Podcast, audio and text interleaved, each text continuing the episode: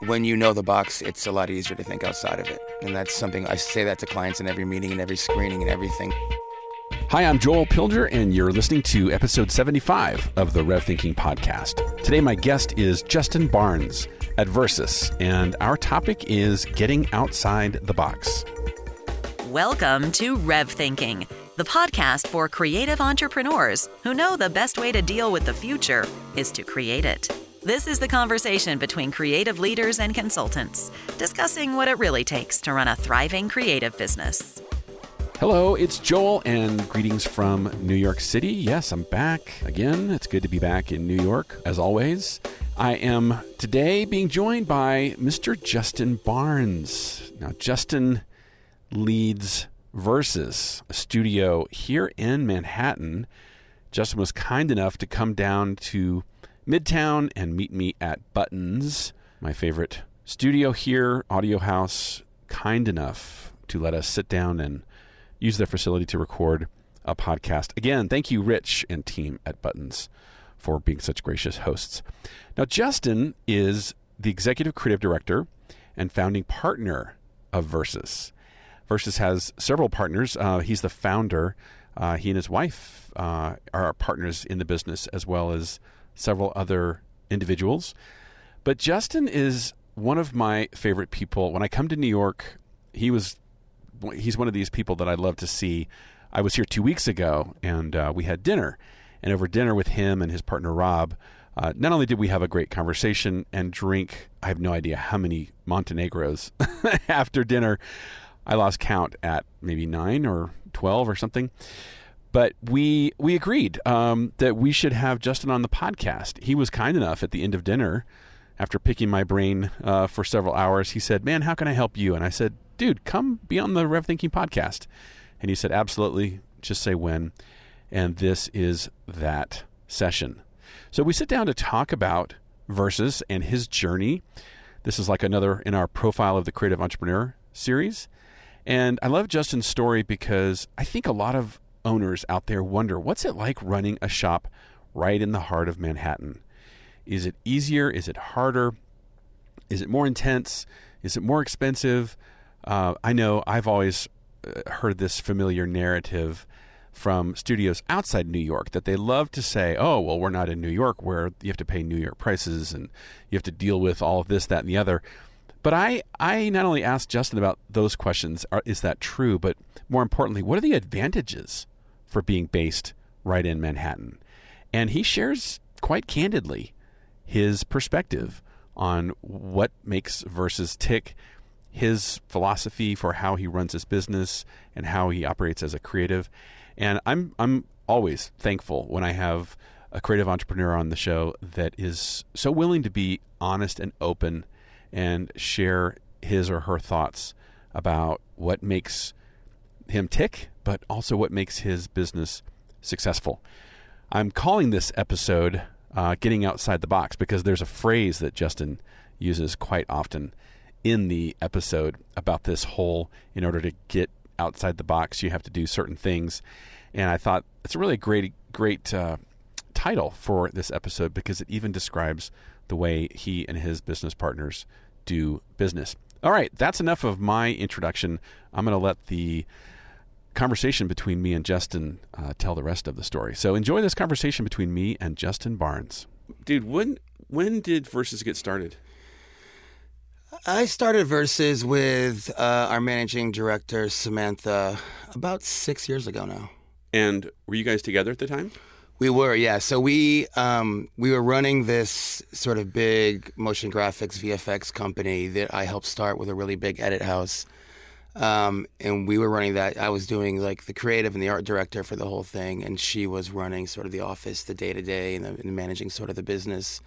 Um, and it was attached to an edit house, which of course has all of its problems. But I eventually got us fired from there and my entire team, which was great. So wait, not just you, not just Samantha, but other people were, were fired because it, of your actions. It was run so poorly, and it was it was embarrassing, and just the level of experience of the people running it, I think, were just not there. I don't know.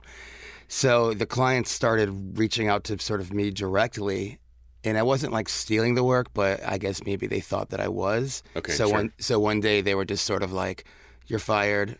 They fired the entire team behind me, and then Samantha right behind there, and then we all just went to the bar across the street, and it was like, ah, we're out. Thank God. and, the, and, and so when, when was the actual genesis of Versus? Was it in that at, at that bar? Well, how it started from there was it was like, all right, what do we do now? I'm like, well, I can freelance anywhere. So I made like three calls, and the next day I was freelancing. So I freelanced around for a few months and always sort of kept that idea in the back of my head, like you know, I'd love to start something and do it right. And the more I freelanced at these bigger studios, the more it became apparent that I needed to do it right. Like just seeing how they were run was it was unbelievable, to be honest. Okay, no, that's that's an, that's actually a really interesting story because I've, I've heard many many times over the freelancer who has an idea and a notion of maybe starting a shop of his or her own someday, Yeah. and through freelancing for different shops, they come they they develop an opinion called, "Wow, if I did it now that I see how this place is run." You know, no offense, I would do it totally differently. I would do it this way instead of that way. Right. And then they start to get this uh, this drive called, "I think I should do this." Is that part of kind It- of what I'm hearing? It, it it is, yeah, but I think you have to do it for the right reasons. Just saying like I can do it better and I want to keep the money is definitely not the right reasons. I think for me the right reasons were like to be honest, I mean it's it sounds crazy, but they were like more client focused. Like I would feel bad for the clients having to sort of like deal with just this sort of inefficiency and people not caring about their jobs and producers rolling over and just getting started or new artists coming in and trying to pick up the pieces for a job. And I was like, wow, you know, these clients aren't really being served. And it's a shame because the creative is not being served ever on these jobs. And I'm seeing good ideas go out the window and I'm, or not just being like fulfilled to like what they truly could be. Um, and no one just sort of pushing the limits of the creative because, you know, they're only there for a little bit or they don't care or they're jaded. I would see in other studios artists not being allowed to talk to each other. Like there's an artist on the uh, advertising side, and CG is not allowed to talk to the guys working on broadcast and motion graphics. Blew my mind. Um, and just a lot of that, like everything was sort of just set up in its own sort of little area, and it it wasn't collaborative. I know you hate that word, and I do too. But like, it, it wasn't like a team working towards like one goal of making really great work and really making the client happy and building a partnership.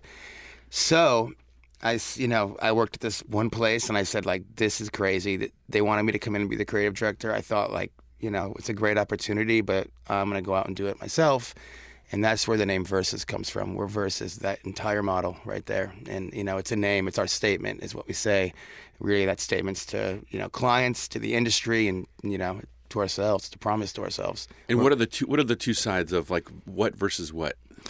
I mean, we're versus this old sort of model of like, you know, where bottom line is ahead of like the creative, the top creative, we say. I mean, it's it's just versus this inefficient model of like, I don't know, it's hard to describe, just things not working the right way. Of just like old school people- versus new school, the old it's way old versus school the versus new the new way, but I mean, it, it goes deeper than that. I mean, for us, it's really about you know a team effort where everyone's involved from the beginning. We never pitch an idea. We're not an agency where we pitch an idea and then like, oh, the idea is sold through. We just shot it. Let's find an editor. Like our editors there from the beginning, from the concept of the idea, like all the way through. For so is the directors, so are the art directors, the writers, the creatives, everyone. Everyone's from start to finish the exact same team, and I think that's the most important thing you can do for a creative idea. Is just not bring in other people here and there and try and like fill the gaps because you know you've got a bottom line to hit.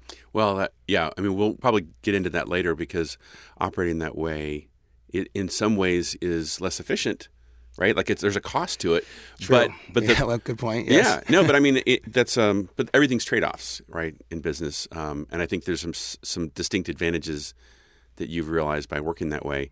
But before we before we get into that, I'm curious to hear when the when the moment came that you and your partners, um, and we should list off who those partners are. What was that defining moment of? Was it was it was it uh, as as Tim and I always ask? Was it fame? Was it fortune? Was it freedom? well, so yeah, to going back, so Samantha and I started uh, the company, and we literally had no clients. We had nothing. We rented a space in this really budget WeWork. It was like a Canal Street version of a WeWork that we found. It was even cheaper. We shared the desk together um, in a huge room full of all these people, and we sort of just sat there. And I was like, "All right, well, now what? Now what we do?" So we're like, well, let's get a phone. So we went to the Verizon store, got like a little tiny, the cheapest cell phone they had, and got our business number lined up, which we still have to this day. Um, and then brought it there, and I was like, all right, I guess I'm gonna start reaching out to people that I know and start like telling them what I'm doing, blah blah blah. And then I did, and sort of Samantha started like running because she handles all the business side of everything. She started running projections on numbers, and I was like, "You're getting ahead of yourself, but whatever, to do it." right. Um, God bless her. like, yeah, do that or like nothing. Um, so she was doing research like on clients and like and doing numbers and getting all this sort of business aspect of everything running. I'm reaching out to clients. And we started getting work. I mean, I remember people would call the cell phone and I would put on like sounds of The Office on YouTube. So it sounded like we were like a legit place. Really, I love that. Um, That's fantastic. And I may or may have not grabbed some photos from like some other studio overseas and put them on the website to make it look like we had a bigger space. I don't know. You know, it was all sort of projecting this image that we were bigger. The mother of invention. Yeah, it's like it's because I knew we could handle the work and do the work. I just, you know, convincing other people that we're not just two people sitting at a desk. And And, so- they would say, "Can we come by the office?" And I'm like, "No, no, we're, we're too busy. We're, I'll come to you." Right, right, of course. Uh, so from there, we got a, a couple of clients, and I was like, "Oh, so literally in about two months, we moved to a bigger office, which was like on the floor above, a little more private." And then three months later, they kicked us out like right at Christmas because some big company wanted to come in and take over that space plus the other one. So so you, January, when you say kicked out, you mean basically kicked out. you have out. to leave next week. Yeah. Oh my gosh. So we said, "Oh wow, okay." So we packed up everything, um, brought it home, which wasn't everything is two computers and like a few other things, and then uh, found another space and were there for a few years, not not years, months, and then moved to another space that we were at for like a year and a half. And and and you're located uh, where now? And now, so from there, we started doing a lot of work in the space that we were at before we were at now, which was on Broadway and 20th. And we started like really doing a lot of work and really building a lot of momentum. And I think there got to a point when we sort of like you're you're in the seven figures, and it's like a year, and I'm doing most of the work. We have a few freelancers, and it's just two people running. It was, I mean, it was 23 hours a day. It was unbelievable, but you know, we loved it and we were really, really, really going for it. Um, it just got to a point where I was like, we're looking at each other like, there's no way we can do this. I mean, we really can't. Like, and just keep this growing. If it grows any bigger, we're just gonna, we'll die. So I'm curious to unpack the little word you said right there. That you were saying, despite working 23 out of 24 hours a day, we loved it. Yeah. Why did Yeah, you? love Why? it. Why did I you still love it? I, I, Yeah. all I wanted to do was work. It's like my, you know, it's on my off days, I just like make things and try and be creative and be inspired.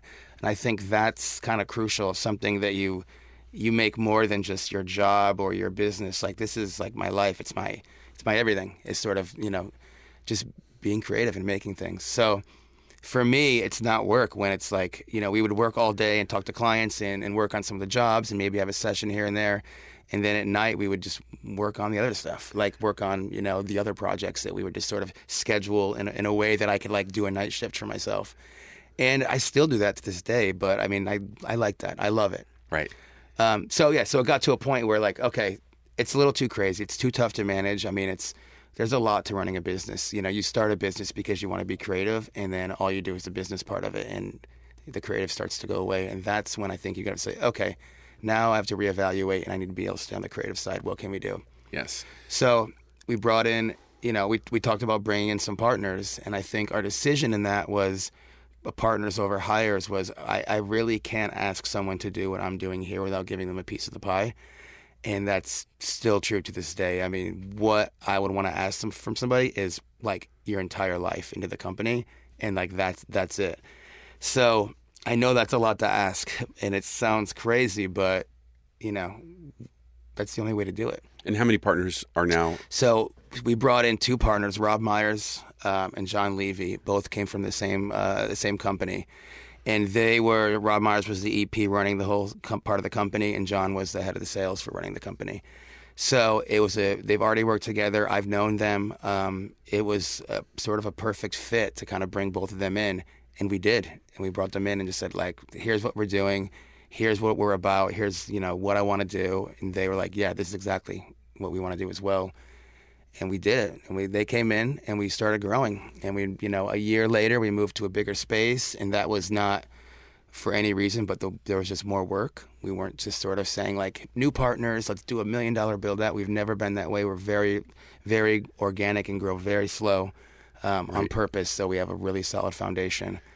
In other words, you're building with cash, not with debt. Yeah, we've, we've never had uh, debt in the company ever once, um, and we never will. And we only operate on just what we have. We don't like go out and take big loans because we're we're taking a big chance. We we're very smart about sort of how we do it. I'm kind of curious to, to hear your thoughts on this because I've definitely known through the decades um, a lot of facilities that have come and gone, especially here in New York.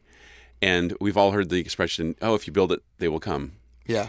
And I've always resisted that. And, and of course, I don't ever encourage my clients to build it and they will come. And I hear that in you as well, that you have this, this I think, intention of if we just hustle and we go out and win, win jobs and we get busy, we'll build it as we go rather than, oh, let's go out and take on some big debt and make something that the market hopefully needs um, that you've just been able to actually figure it out as you go. Yeah. Is that has that been your mentality? Yeah, absolutely. You know, you you do need sort of a nice office space. I think that is important. I used to think it wasn't that important, but now that we have one, I think it is for the clients and to sort of to project your image when they walk in there. This is like a nice place and it's real, but it doesn't need to be much. I mean, we'd only have two sort of big edit suites or color or flame, whatever they're going to be that day, and then an area for everyone to work and client area. But like that's all you kind of really need. I think, you know, we set out to be a company of 13 people. Rob, John, and myself talked about when we were sort of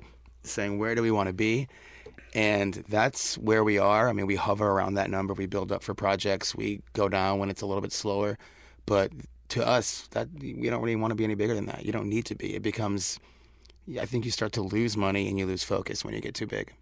And does having the space, and by the way, your space is really cool. It's like it's it's kind of what exactly I would do as well. So Yeah. every time I walk in, I'm like, ah, this fits like a glove. Um, is there are most people in the industry that are not in a major city like New York would, like you said, say, oh, we don't really need a space that's nice for, for clients and so forth because they really don't have clients visiting very frequently. Why is that different in, in your world? Is that because of the types of clients that you work with, or is it New York, or I I think I think it's because we work with such a variety of clients. We have agencies come into our office that don't have an office, and they're doing really well, and they have a bunch of clients, and they just use sort of our office. For us, you know, we need a place that we can invite clients to, and then that that space honestly reflects a little bit of who we are as well, and why we like built it out in a really nice way and make it feel just really energetic. I think it's because that's who we are, and it's a reflection on us. You know, I don't you, you can do it without a space for sure, but when you want to get to the next level, which is like you, you need to have sort of a nicer space, I think.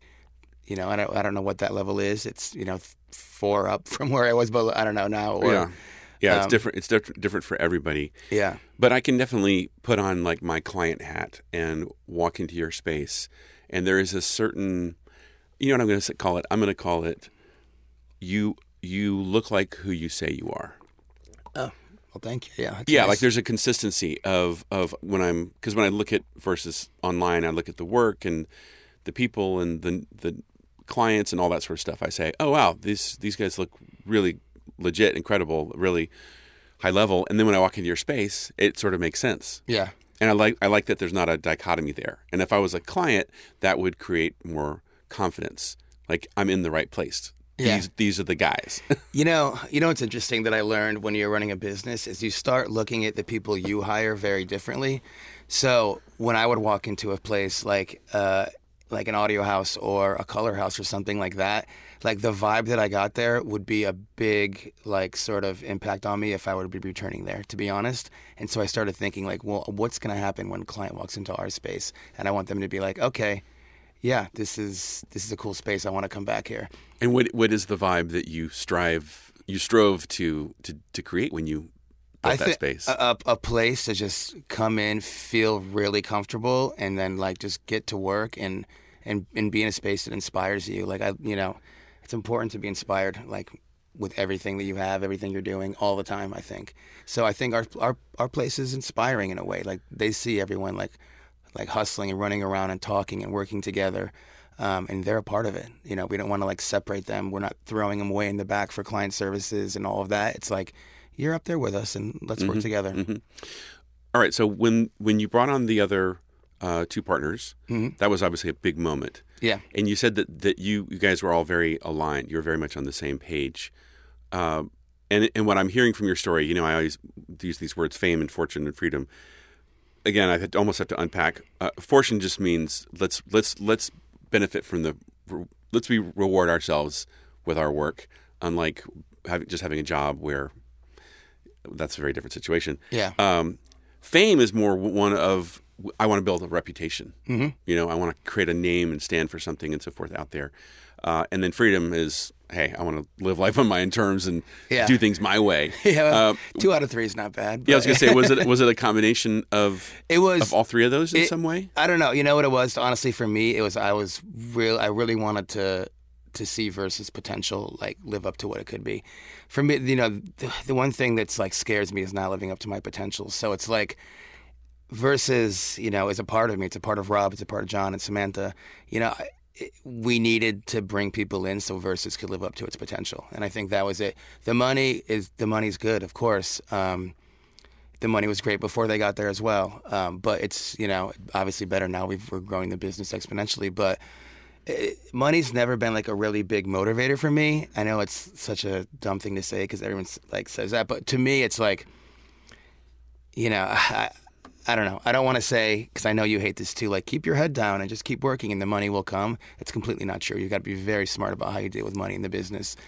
Um, but it's not the top priority for me. The top priority is like almost spite driven. Like, I'm just gonna, I'll Yeah. show everyone like that versus is how everything should be, and it's going to be number one, and we're gonna put everybody out of business, and we're gonna be the best, you know, in a nice way. What I'm hearing is uh, I, I caught this turn of a phrase that I really liked. That someone once told me, you know, money is the currency of respect.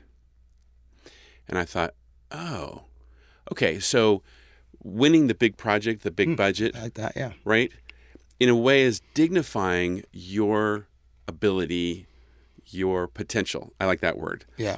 And when, when you think of it in those terms, you realize, okay, no, it's not about the money, but in a roundabout way, um, it is because the money is what enables every it enables you to realize your full potential. Exactly, and take chances, and you know, go out on a, a limb for a creative project or invest in ourselves a little bit more. I think that's that's a big deal.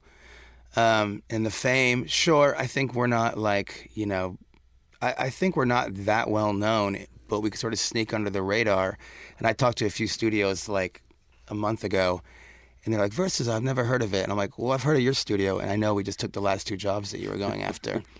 you know, like in my head, I'm like, "You've definitely heard of us. We took, you know, we won those jobs. I know exactly who you are." And you know, and I pay attention to everybody out there because they're inspiring me. You know, I don't, I don't think I look up to other studios, but I look up to their work um, and who they are. Yeah. You know, and I don't mean to be any disrespect to any studios. Obviously, they're all amazing, uh, but I think I'm focused on what Versus is doing, and I'm just continually inspired by all the work that's out there. Yeah. Of course. Well, I can remember when when when did you come to the the first uh, cohort dinner that we did? I want to say it was a little over a year ago, maybe. Yeah, yeah, maybe. And I'll never I'll never forget because you were on one end of the table, okay, and then there was another Justin uh, from Alter Ego Yeah. at the other end of the table. Yeah, great but guy. For yeah, but so people can understand this. This table was what twenty five feet long. Yeah. Okay, and then there's what twenty people Yeah, yeah. seated around it, and you two guys were going at it. And of course, you have one of those voices that just totally cuts and carries yeah, the room. I'm, pa- I'm, you know, it is, and I'm passionate about it. And I think I, I have a really sort of strong opinion on everything. And I know that maybe comes through a little crass, but eh. No, no, it didn't. I think it actually came through great, and I, I actually was very. I, I always love when people have opinions. yeah, Right. The, the last thing we need is is another wallflower that just says, "Yeah, whatever." right, Right. And so when you have a room full of owners, these are all creative entrepreneurs, and you get one or two people that have this really strong opinion. And I think what I loved about you was we were ha- we were hashing out th- things like legal and contracts and yeah, all this kind of stuff.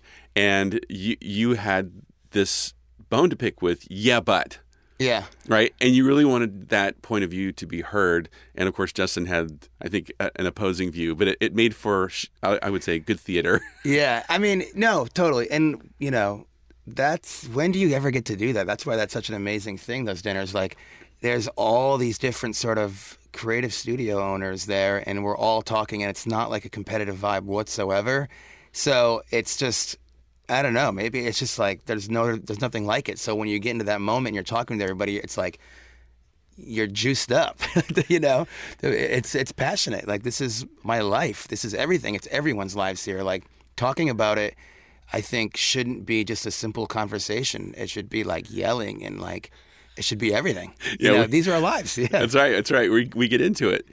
No, I appreciate you saying that because yeah, certainly the the vibe is not at all uh, competitive, and I think too you you recognize in those rooms that okay, sure, I'm here with 20 other people that are ostensibly competitors. Yeah. But for the for the five percent that might be a little awkward as we get to know each other and we spend an evening together, there's ninety five percent of we have so much in common, and how do we how can we process and make things better for all of us?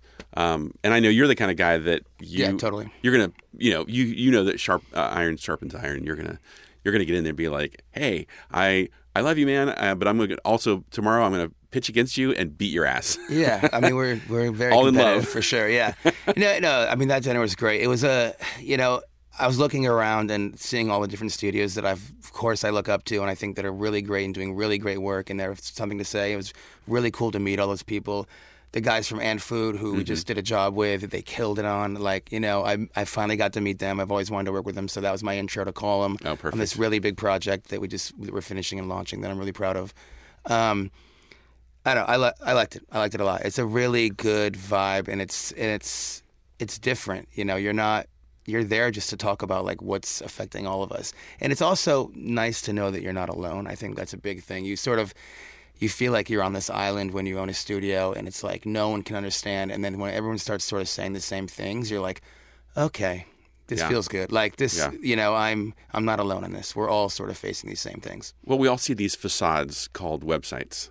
Yes, exactly. right? And we make lots of assumptions um, where you'll you'll see a project that your competitor has done, and you see how it turned out, and you you know you have that competitive thing inside of you because I've been there, and it's like, damn it, those bastards, you know, how did they win that job, and Totally. how did they get that budget, and then when you actually talk to that owner and you actually unpack that, he might say something to you, or she might say something to you like, you know what, be thankful you didn't get that job. Sure, it looks pretty, but that client was terrible Yeah. or that you know we got screwed on the payments or i mean you know there's all kinds of stories so these facades that we see almost keep us insulated and then when we get all on a room and we have dinner we realize oh wow you're struggling with that too and mm-hmm. you're frustrated by that too and you're excited about that as well and and that's always i think just really sweet when people get together and realize hey there is community here Totally. No, it's true. I mean, that facade's real. Like, I do say that. I see someone just did work with a client that we just took out to dinner last week, and I'm like, what's going on here? We took that guy out. Why is he not bringing that job to us? yeah what the You know, or just like is. tons of LinkedIn posts. I'm like, wow, they must be really killing it. You know, it's you got to put up that facade. yeah It's a big part of sort of how we grew versus, Right, And we- would continue to this day, of course. Right. You, yeah. You put the pictures of the uh, European studio up there, right? And Yeah. people were like, "How the hell did Justin build that space so fast?" Right. Yeah. So Yeah, it got us into trouble once, but you know, I love that story though. Um, yeah. I, I won't. I won't say I've never done the same thing myself. Um, one thing I was curious to hear about was New York yeah, because uh, I man, I mean, I've loved coming here over the years. Um, when I was running my studio, I would come here to, and do business development. I always loved being able to come to New York and come home with like a TV promo or rebrand or something like that because you know the old if you can make it here, you can make it anywhere. But you being based here, I, I'm curious, like off the top of your head, do you feel like there's some very obvious pros and cons to being like right here in the city? Yeah, I mean, tons of pros, of course, are just all the agencies are here, you know, most of them anyway. Um, and it's, you know, they don't want to go out of their way to do anything in an agency. So it's nice when you're close. I mean, we've gotten work because an agency's only three blocks away, strictly based on that. Like, oh, you're close, I can just come over, great. Um, and I think it's just being in that central location, of course, the energy and all everything that comes with, you know, living in New York and being in New York and from New York. But which is, by the way, is hard to overstate. Yeah. it's like it's easy, it's easy to sort of rattle that off, but that is a It's a huge huge, huge thing. I mean, there's if you're not hustling here, you're dead. Cons, of course, being that it's beyond expensive. I mean, the the level of competition here is just insane. I mean, it truly is. It's you know not for the faint of heart, um, and just everything's tougher in New York. But you know, I, I, like that. Like it's this is New York. I mean, in, any business is tough here, of course. I think you know for a creative studio, just there's a lot of opportunity here that you can't get anywhere else, and just more of it if you know where to look and how to look. That being said, we go out of New York to work a lot. You know, we have a really, really great agency partner that we really love um, in a different city. That you know we fly them in for the uh, and put them in a hotel for like finishing and things like that. Brands that we work with are you know out of out of the city as well our head of sales, John, he says, and I, I know I'm gonna like mess up how how to say it, but like, you know, you can't have all your eggs in one basket. You have to have little things out here in the broadcast world, in the agency world, in the brand world, in the publisher world, in etc. world, in the film world. It's like keep putting little pieces all out there, and they'll they'll start firing at different times, and and sort of that's how you stay consistent because your agency work's going to be great for a few months and then it'll die off and then all of a sudden your broadcast work will pick up. And where's that been for the last few months? Now that's firing off for a little bit. And then some random thing that you had with a uh, making a documentary with susan sarandon all of a sudden like that's giving you more work from something. It's just as long as your your sort of work is all over the place I think like in different locations and different sort of places that it's coming from, like agencies or brands or whatever, I think you can stay consistent and and be successful at it. Well, I you know I'm I hear in you there's this tenacity, and then you used the word earlier of I'm terrified to not live up to my potential. Was that yeah, the way you phrased totally. it? Yeah. And man, I can really I, I can very much relate to that myself personally, and I can see how that translates in the way that you operate your business and even how you perform as a creative. And and in, in a way, I'm also hearing being based in New York. It sounds like that as well. That for you, perhaps being based anywhere else in the world would would be a step back from living up to your full potential. Yeah, perhaps. You know, it it does sound nice to sort of go to like a smaller city where there's just a few agencies and you could be the big studio there and just do you know x amount of money and sort of be the king in there but that's not living up that's settling i think uh, you know living up to your potential means your best work is always ahead of you no matter what. And i really think that we are like we're not even close to our best work yet. And i don't even know how to i would even know if it's my best work you know or our best work. So you just keep going until one day you look back and like did i do it? I have no idea. But well, what i love in what you're saying here is right is is that you you're you're a vocal kind of guy and you're you're quick to speak your mind. But i hear an underlying optimism. Yeah like you're really an optimist in a way. Oh, absolutely. That that that you're like, hey, my best work, my best years, they're all ahead of me. Yeah, it is. It is, and the opportunities are just so plenty right now. They're crazy. I mean, I see them everywhere, and I think that's what maybe what separates us. You know, when I hear agencies bringing work in house, I I love that. I love hearing that because you know agencies start an in-house production for one reason only: bottom line you know, we start production because we love the craft, because we understand it, you know, and because we're doing it differently. That's why I know that I will always win over that. That's why I know that it's not going to work for you. And that's why I know your creatives hate going to your in-house place. they hate it. And the people hate working there. And we, what's crazy is we work with a few in-house agencies that just bring the work to us. Well, yeah. And I can, I can already imagine why.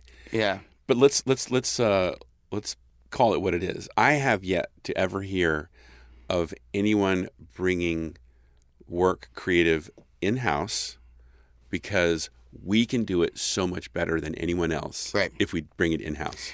So true. And you know, we we are doing it. Our production and creative are all built into one for the right reasons.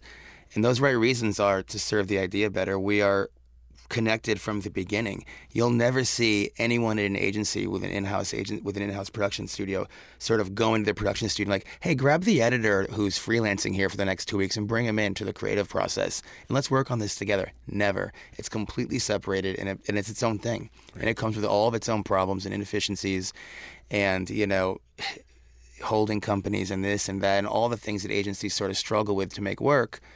And inexperience is another big one I think they have in sort of in-house agencies, a lot of like the top talent knows that it's just a factory in there, and they're just going to grind you out, and they don't go there.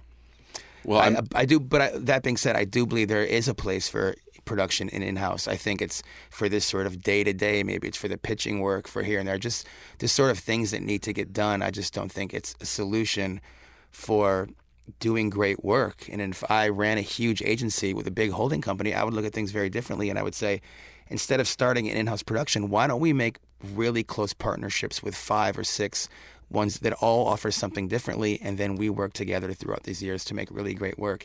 And I think they would find way more efficient, like money in there, and like better work. You know, in places that their creatives can really sort of want to work with.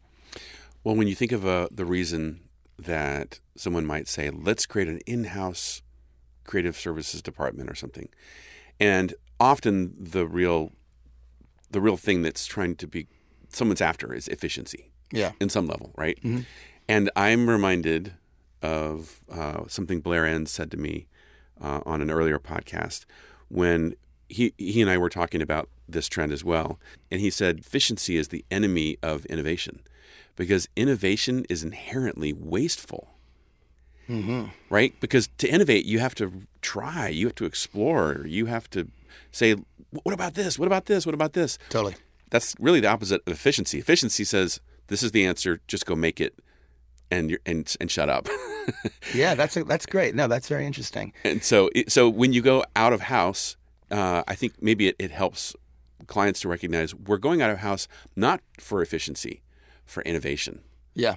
And if if and if we go to a shop like Versus, those people are going to do something. They're going to innovate. They're going to do something different that we well, couldn't do. We'll show ourselves. you. Yeah, exactly. I mean, we'll show you what you didn't even know was possible because we understand the entire process better than anybody of how to get it done. You know, I always say when you know the box, it's a lot easier to think outside of it. And when you're starting, you know, with that production and creative in mind as one, you you know the box and you can just rip the walls off it and push it and go farther than anybody on it. Agencies or brands come to us and say like, "What's possible with this budget?" I say, "All right, then no problem. I can show you like unlimited possibilities with this budget." You know, like because we're thinking of that idea plus that production as one. I think that's like really important. And I'm fumbling through it, but it, I mean, really, it's I think it's important to think about execution and ideation as one thing because they really go together and you start to understand like ideas that you didn't even know you could have because you're starting to understand how things are made or why they're made or where you can save time and where you can save money and where it's best to sort of put all your creative energy here because you can do something else here whatever whatever it is now what was the line about the box i got i got to borrow that well, one that is so good because when you when you know the box, it's a lot easier to think outside of it. And that's something I say that to clients in every meeting and every screening and everything. Like, you know, we we understand the limitations of your job, and I love having limitations on jobs. You know, I said it in an interview with Shutterstock once. Like, you know, if you had your budget has five million dollars and access to Kanye, of course you're to come up with some crazy idea. But you've got a hundred grand and need to have that same feeling, and you have two weeks to do it. Like, let's see how good of a creative you are now that's what separates a good creative from a great creative is knowing like how to think outside of that box within these like limitations. You know, limitations are great. Everyone hates the job where they say, "Well, we don't know what to do. What should we do?" Everyone, everyone wants that little nugget, that little something to work towards. And if that little something just happens to be budget, great. Let's let's work from there yeah, my worst my worst project I was ever given in college as an industrial designer was design whatever you want. Yeah, yeah exactly. it was a curse. It was the worst. Um, or you're at a studio and like, all right, guys, we have like a down week coming in. Let's do a project for the like an internal project for the studio. Right. Everyone looks around at each other and we're like, all right, let's put a pin in this. yeah. like, all right, we'll think about something a little bit later. Yeah, yeah, yeah. yeah. So here's a box. Here's a box that I would, if if I was, if I had just met you, I would make an assumption oh, Versus you're right here in Manhattan. You probably do a ton of agency work. Sure, you do some broadcast work for for TV networks and so forth. Um, but that would that would be your bread and butter, and that's where the line would end. Yeah. Okay. But you guys, at some point, started working brand direct, mm-hmm. Which to me is very, very interesting because that takes way more intention. Yeah, we do a lot of brand work. We do yeah, we do a lot of work directly with brands, and it's great work, and it's you know really fulfilling and really, you know, there's a, there's a lot to own creatively in there, and I think it, it, works. We do a lot of work with agencies. I love working with agencies. I love working with creative people. Um, And to be honest, agencies do a lot of the heavy lifting before you get there, and working with a brand requires a lot of heavy lifting and a lot of lead and time that I think a lot of people don't understand. Um, so, Well, that's why I admire, right? All that intention I talk about is you don't wake up one day and do a, a pitch to an agency and win a spot, and then the next day, oh, now I'm going to go work for brand X. right. It's just a very different conversation. It's a very different sales cycle and so forth. It takes a lot of intention. Was that something like when you, you and your partners came together and said, "Hey, we're on the same page"? Was that even part of the equation? Like, hey, let's Yeah, yeah, a big part. I think you know, and one thing I think is interesting too when John and Rob were coming in. John was sort of looking at the work, and we had done work with Vanity Fair. We actually branded Vanity Fair for all of their motion work, and that's something that hasn't been done before in the publishing world. And John's like, I've been thinking a lot about publishers as well. This is very interesting. So we had like a big sort of initiative to push into the publisher world, and we were the only ones doing it, and we did, and we rebranded People, Entertainment Weekly, um, In Style, Essence. We did work for Hearst, a lot of work were there. Of course, the Vanity Fair thing, Washington Post as well. We rebranded all that kind of work to bring these publishers into sort of this digital first sort of motion world. And we show them like, yes, we get your brand is here, but let us show you how to build a package and how to rebrand and how to like, really do this uh, for you to be a content first sort of company. And you know, from there we even launched uh, the People TV, which is like People's OTT network. We helped them launch and brand that to a big news organization that we're now branding as well and like showing and like bringing them along. So like it's that thinking. And then from there it's like okay cool the publisher world is good. It's stalled out a little bit. You know it's they're figuring themselves out. It's a tough business to be in. Then we sort of started focusing energy on like what else is out there? And then brands of course. I mean it's you know it's really no secret that the brands are really tired of the inefficiencies from agencies. Um, and they'll always have their place, of course. But I think we're seeing brands reach out to us directly and just say, like, you know, we're on a per project basis. Let's let's work on projects together, and we love that. You know, it'd be great to get an AOR, of course, of a brand, but to be honest, I don't think we want that headache. It's that's a lot of work to maintain. Um, and I think you start to become dependent and sucked into that AOR world, and your studio starts to become a little bit something different than you sort of set out to be. You know, we like the per project sort of world with brands. Yeah, there's a hustle that never goes away, right? Yeah. On a per project basis. Um, I think in a way that eh, that dream of the AOR and the big retainer um, is really our human crave for certainty. It is. You know. I'm glad you said that. Like, I think every studio out there is just wanting that certainty so bad, and there is absolutely none. And I think a good point, sort of in Versus, that I was able to sort of let that go was a really big moment for me as like a studio owner. And as a creative, like next year is going to be a start over. We're going to hit the button and we're going to start right over. Every month is a start over. And if you start realizing that, and loving that and accepting that the uncertainty is what's so great about this, then you're going to really start looking at things differently. Like, l- embrace that. Embrace that you have no idea where your next work is coming from, because that'll keep you hustling for Well, you, sure. You and I both have this impish grin on our faces because I, I think it was maybe over dinner um, a couple weeks ago when we were in our 20th Montenegro. Yeah. but we were talking about this idea of being comfortable with being uncomfortable. yes. Yeah, exactly. right? Um, and there is there is a certain magic, and I, and I think this is maybe, and I hear this as your encouragement, maybe to even your peers in the industry out there, that don't if if you if you do if you tra- the trade offs that come with that certainty might kill in effect the golden goose. Yeah. Like in your case, it sounds like that ability to every year, every month, hit that reset button and say, okay, it starts over. It feels like we're starting from scratch. And as much as I don't like that, it, it does create this hunger, this appetite, this energy. Absolutely. How like how else are you going to get that energy? Yeah, you know, and it's obviously it's not a complete reset. The, the relationships that we've built are really, really strong and very long-lasting relationships, and you know, we have true partners. Not we're not just clients or vendors. We're we're true partners to to everyone we work with, and we've never had just a one-off with with anyone. So we know that you know we have some sort of stability in the clients that we have, but we never depend on that ever. We don't depend on anything, just ourselves. Yeah. That's it. Yeah. All right. So when you look into the future, some of the stuff you were saying about publishing, I couldn't help but wonder. Wait, are you talking about broadcast? Broadcast, yeah. Right? So we do broadcast, and you know, it's I don't come from the broadcast world. John and Rob do, so it it, it was kind of new to me when we were like talking about when we came in and we get a project, I'd be like, what do they what do they want this for? Like, what do you mean we're gonna take their brand package and we got to create these morticism? I'm like, what is all this? What is this shit? and I had no idea. Like, I just, just don't come from that world. Right. That's an elevator and a bumper and a Um, tune in and a Exactly. and a snipe and a which is exciting for me because like oh wow i think i can bring a different level of thinking to this Mm-hmm. and i think we did and i and i love the broadcast work and i love the people that we work with on there it's it's different and it's in some ways it's a little bit more creative work in other ways um it's a little bit more scary when you go to take broadcast meetings to be honest like uh, Well, that's just just the state of the industry That's what I'm. Yeah, that's Yeah. kind of what I was. What I was curious about was those similar challenges that you saw come in publishing. yeah That those challenges that are also there in in broadcast. That that industry is, we'll say, the traditional broadcast space is not growing. right It's the cheese is moving, or it's being sliced thinner and thinner and thinner. Um, and I mean, there's still opportunities there, and and There it's, is. and it's cool. And great and- opportunity and great opportunities for great work yeah, and for great work. Um, but the I, I'm guessing that your appetite to look beyond broadcast, look beyond uh, agencies, and to work with to brands is a bit of that what you described that John said. Hey, we gotta we we gotta be diverse. We got to be diverse. Yeah, Gotta be diverse. Yeah, exactly. And you know that's a business move, obviously, but it's also just you know a, a hunger for great creative and working in different capacities as well.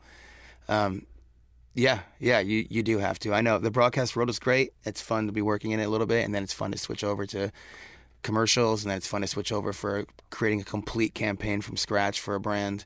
It, has it Um, been a shift? Because you said John and, and Rob coming from more the the broadcast world is going after brands and having those kinds of conversations. That's obviously been some sort of a transition for them. Yeah, for all of us, of course. Yeah. yeah, exactly. And an exciting one. You know, Rob as the EP just sort of has the big picture on how everything's working and really, you know, dialing us in, making us sort of like, you know, an efficient, really well run, great place to go.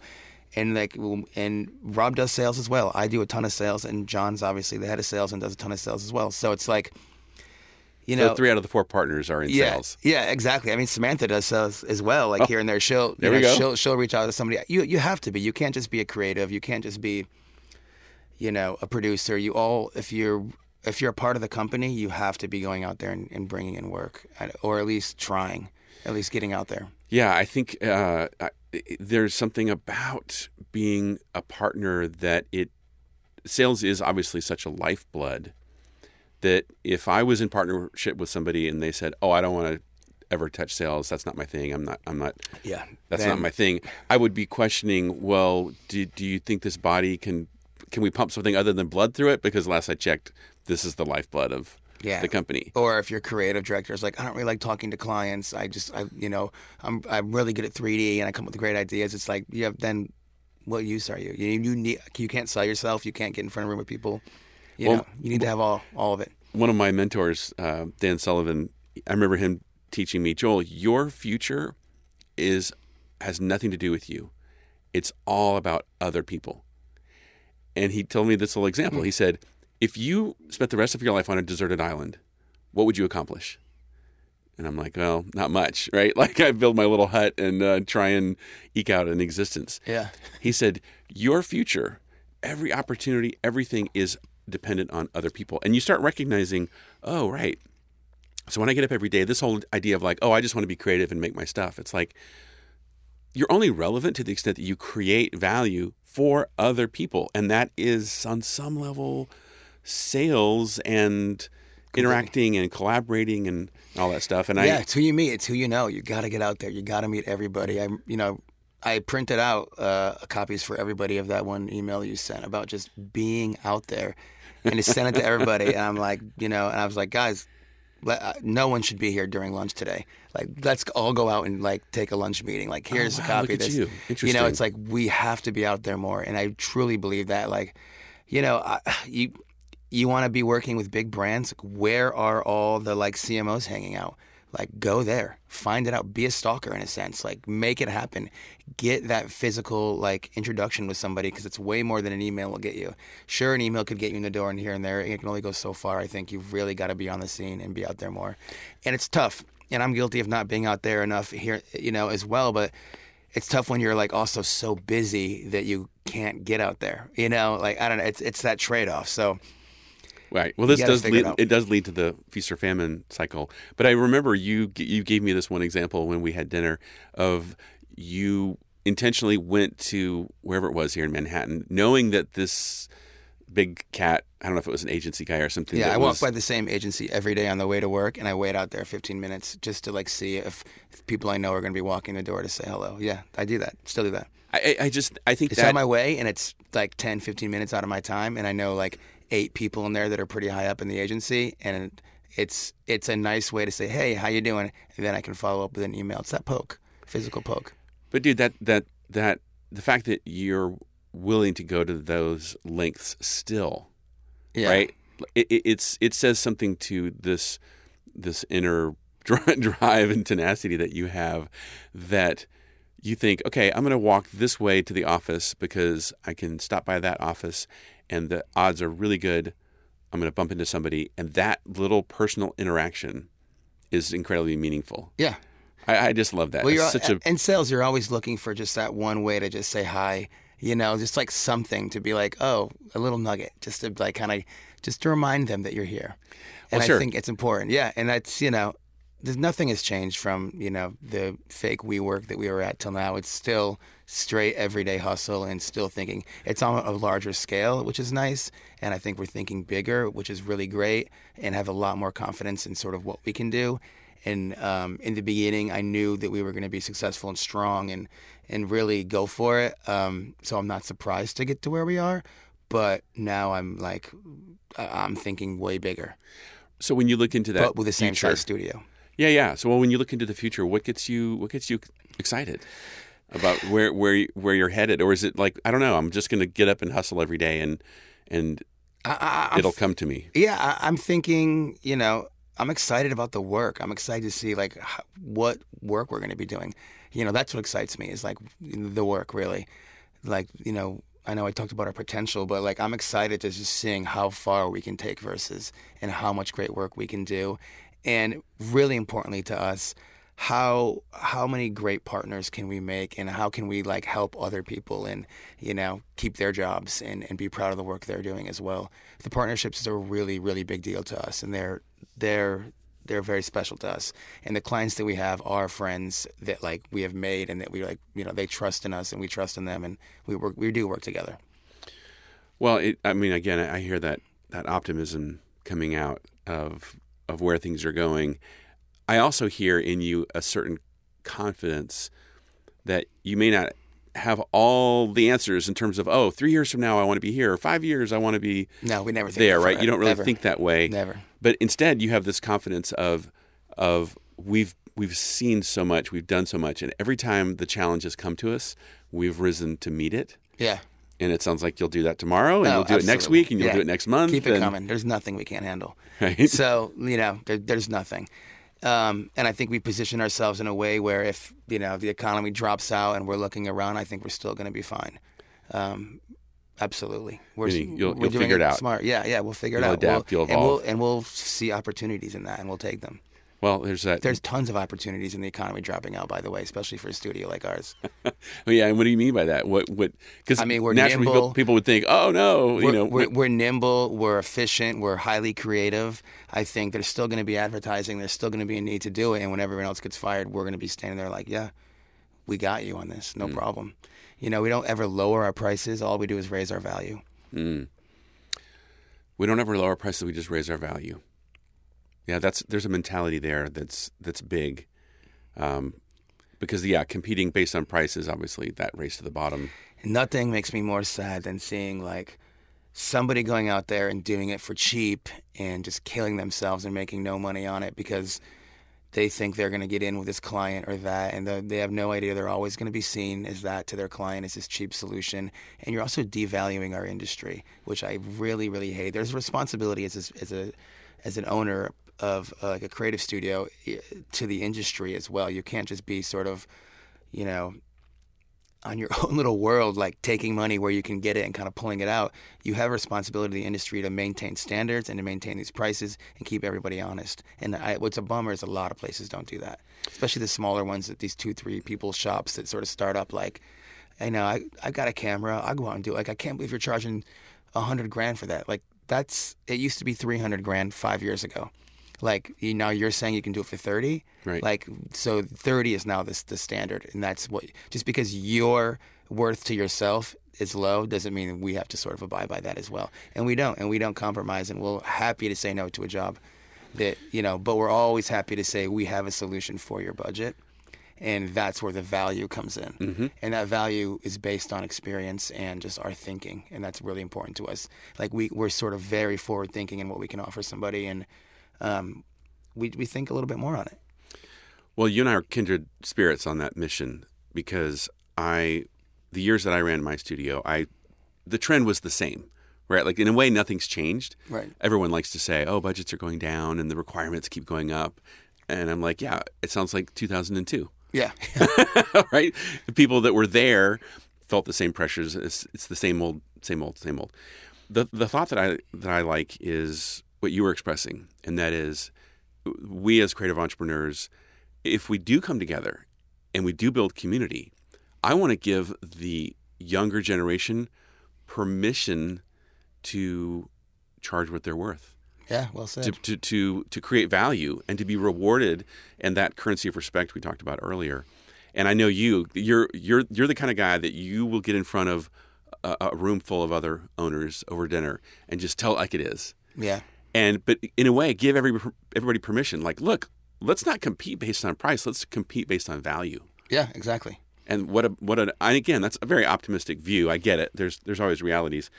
But if we can give the next generation permission to charge the hundred for that project, Yeah. and let's compete on our ideas, on our execution, on our reputation, whatever those things are, that that's that's cool. Because I would much rather see you lose a job to a competitor, not based on price, right based on something else, me too not based on price. No, me too. Um, yeah, me too. I I don't mind losing a job um, if to a better idea, but it is frustrating losing it to just money, and that happens a lot. Yeah, yeah. You know, not to us, to be honest. We you know, we don't we don't tend to lose jobs, but I think you know to give an example, we were up against three other companies from a broadcast company.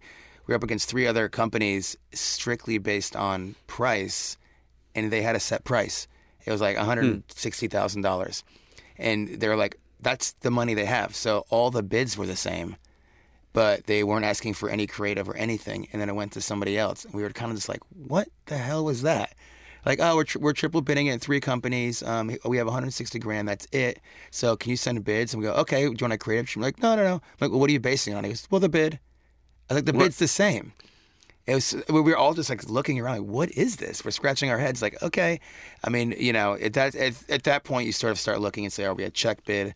Are we, Right. you know, uh, is this going in house? What's what's going on with this job? Which is a very important thing, I think, to learn that you can Do only you learn think they with were in in reality they were looking at the portfolios? I think they might have been looking at the portfolios, but they never. And that's asked, fine, but just which tell it- just fine. tell me. no, that, that's fine. But they when you don't ask for like a, a pared down link, because obviously not all of our work is on the site. It's sort of like you're judging by the site, um, which I think you know is a whole other conversation. Like, what should your site look like, and how you know blah blah blah. But Right. just like I don't think there's any right answer to. But yeah, just a weird. You know, you come across these weird things. I think you know Rob and myself and John, I think we we have enough experience to know when we're sort of being led down the wrong path, and we always ask, and we are not afraid to ask, who's in this bid? Is this a check bid? What's the actual budget? Is there a favorite going into the career? We ask all these questions up front right away, so we know exactly what we're getting into before we jump into it.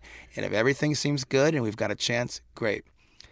We, you know, recently uh, we didn't get invited to pitch for this agency for a project that was per- like really per- uh, perfect for us, like a big 3D project that we really loved the ideas, and there's three people already in it, and we just simply asked, can we be the fourth? Like that's it. Like you know, it won't cost you anything as a favor to us since we did a job for you and helped you out. Like your now your payback favor to us is just put us in as the fourth, and we won that job, and we knew we were going to without any like just complete confidence we were going to win the job, and we've been now doing that same job for the last like you know six seven projects, and we're tight with the agency, and it's like when you know you got it, go for it. So you asked to be brought in, and you were the fourth bid, and you won Yeah. it, and you won it. Yeah, we asked. We asked. So we we did a job with the agency before, as and we did. It was not a favor job. It was a job that was very challenged, and say we're going to do this. We'll bring the value to this job. Um, but you know, you know that we're. This is like a favor in a sense that you'll you'll always a little bit one on this one, and so and we're quick to cash those in. And that cashing was like for a fourth, and they gave it to us. And now we're like great, great, great partners, and they're some of the greatest people we work with. Well, one thing I want to just put a little asterisk on because what I heard you say back there about when we go into a proposal, a pitch, what have you, we're not afraid to ask these questions. Yeah. And man, I love that so much because you know what I take away from that is, oh, you sound like an expert. Yeah. Like an expert, a doctor, for example, is not afraid to ask you, okay, you know, what's your height? What's your weight? What's your blood pressure? What's your whatever? Like he's going to ask questions in order to really understand the situation, diagnose, and come up with the most awesome solution. yeah. And if a doctor is afraid to ask you questions because he might lose the job, like, like I know. whoa, So true. do you want to go? Do you want to go to this guy? But um, I, I think that likewise, uh, that I would, I wish the industry as, as a whole would embrace that. Like, let's just call clients out. You have to. Yeah. Let's just ask them point blank. How many people are bidding on this? Who else is bidding? Who are the other companies bidding? And when they start doing this whole, oh, I can't really share that and this that, and the other, you say, okay, well, we're going to pass on this one. Totally. Um, you know, And you it's, should. It's our policy to, to only w- work with companies that reveal this kind of information and so forth. Like, yeah, or if you're like, can I get on a phone with the creatives so we can make our to put together our treatment? Like, no, no need for that, you know. And you're like, okay, so I can. We, so there's like, all right, then let's talk about what's really going on here. right. Um, I, yeah, you've got to sort of learn these like telltale signs, and then just you, you- you're right. You have to just ask. You have to say, okay, so what one? What's your budget? And they go, well, just just tell us what the no, like no, no. You have a budget in mind. We don't want to limit your it? creativity, Justin. Exactly. you need to know that box to think outside of it, right? So, like I said before, like, what's your budget? Now, my treatment is going to like blow away everybody's because I know how to do this in a better way than anybody else, and Oh. that's that's thinking like you know knowing the box and thinking outside. So it's that like you know. Obviously, who are the other people that you're bidding against? Is one of them in house? Great. Is it leaning towards in house? Yes. A publicist as like has to work with uh, their in-house place. Um, P&G almost like makes them. So knowing that you're going against their in-house place, what's it going to take to win this? That's what I ask. I go, so what is it going to take to win this? He goes, well, the creatives, it's, it's coming down to the creative. And sometimes they say, honestly, it's coming down to the budget at this point. Like it's up to me. So it's like, okay, great. So helpful to know that information Yeah. in advance rather than guessing. And I actually And I ask the creatives too. I go, "What are you guys looking for? That's going to win this." Like, let's just let's let's be honest with each other right away.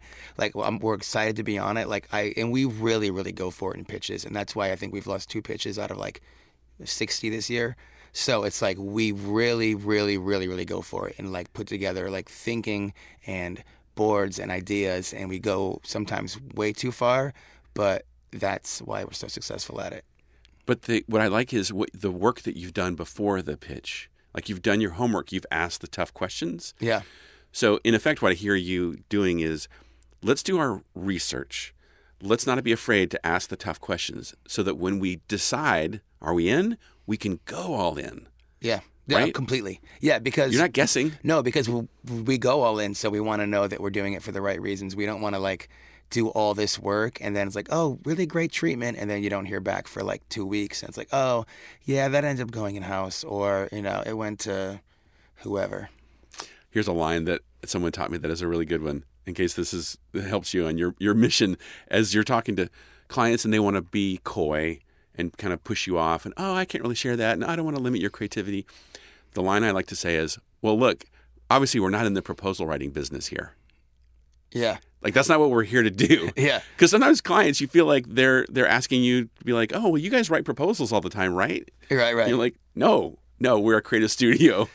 Proposals are like a necessary evil, but they're just a means to an end. yeah. You know, so and, and bids too. Like that, Rob spends a lot of time on a bid and very carefully thinks about how he's going to do it. And it's like for this one project that we won, a really big project, but he went through like 30 different iterations of a bid because it was so involved, and another agency got involved, and we're like, it's like, I mean, that in itself is just that's like a twenty thousand dollar job right there. Yeah, all the work a- you did. yeah, So yeah. and then that's you know that's you don't charge for that. I mean, I'd love to be able to, and it happens twice a year that we'll get money for a pitch fee. Mm-hmm. Um, but you E- know, even when you get them, they're kind of a pittance, right? yeah, five grand or something, which Yeah. is nice because then you're able to sort of just take all that five grand and just throw it into like making style frames, Right. or something. Right.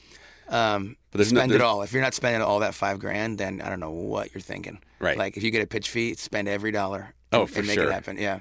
Yeah, I mean, mean, uh, usually that's the license to spend double or triple that. Yeah. because you're like, well, at least it's not zero. Yeah. Um, yeah, no, I, that that's a it's a it's it's tough to to navigate that, but man, you guys obviously have an incredible win ratio, and Yeah. I and I I mean I chalk it up to a lot of things, but I really love the fact that you are not afraid to be the expert, to ask the tough questions, to lay the groundwork, so that when you go all in, you know, hey, our odds are really high because we know what we're doing here. Yeah, yeah, exactly. Um, and you know, true. And we share that that brief that comes in with every the whole team as well. Um, it's not just myself and Rob looking at it. Like, let's get questions from our art director, from like our lead animator, from everybody, from the editor to everybody. Let's like talk about it together, and that's that's what we do. We really like look at it together and say, like, what do you think about this? What ideas? Like, what could we bring to this that's different? Um, how long is it going to take? Like, is it worth the money? Like, you know, we talk about everything from just logistics to creative ideas. And I think, you know, that's another reason why we're successful. Um, and I think another main reason is we don't hire um, like interns and we don't hire anybody except for like senior top level talent. Um, we're not we're not set up to to bring in interns, which bums me out a lot because I came up as an intern, but uh, we're just not set up. So it's like top talent only. That's what you get. The best in their field. The, that's it. That's who they are. They're awesome. They're amazing, and you know they are Versus, and I thank them every day. Like they are who we're we're only successful because of all the people that work with us. Well, you've got a you've got a killer team, obviously building a really strong reputation. I've been having a blast watching from the sidelines, seeing all you guys have accomplished. So I'm Thanks. Yeah. I'm uh, I'm proud to call you a friend and and excited to continue cheering you on. So congrats Yeah. on everything on the journey so far. Well, thank you, and thanks for you know keeping us inspired out there and honest. I know it's I know it's not easy. I'll Uh, keep those uh, those weekly emails coming. they they matter. when I, I, hear promise. when I hear really you do. printing them out, I'm like, wow. Yeah, they matter. I'm honored. or just like the LinkedIn post of "We are a blank studio." That's oh my god, that one hit hard. I was- my my positioning meme. yeah, your positioning meme. I was like, I like, I like opened up another browser window and looked at our website. I was like, all right, we got to rethink this. like meeting next, like tomorrow, like we just got called out. Oh, that's awesome. Well, thanks, Justin. Thanks for being on the podcast. Yeah, thanks for having me. You've been listening to the Rev Thinking Podcast. For more information on upcoming accelerators, events, or to learn how RevThink advises creative entrepreneurs like you, connect with us at revthink.com.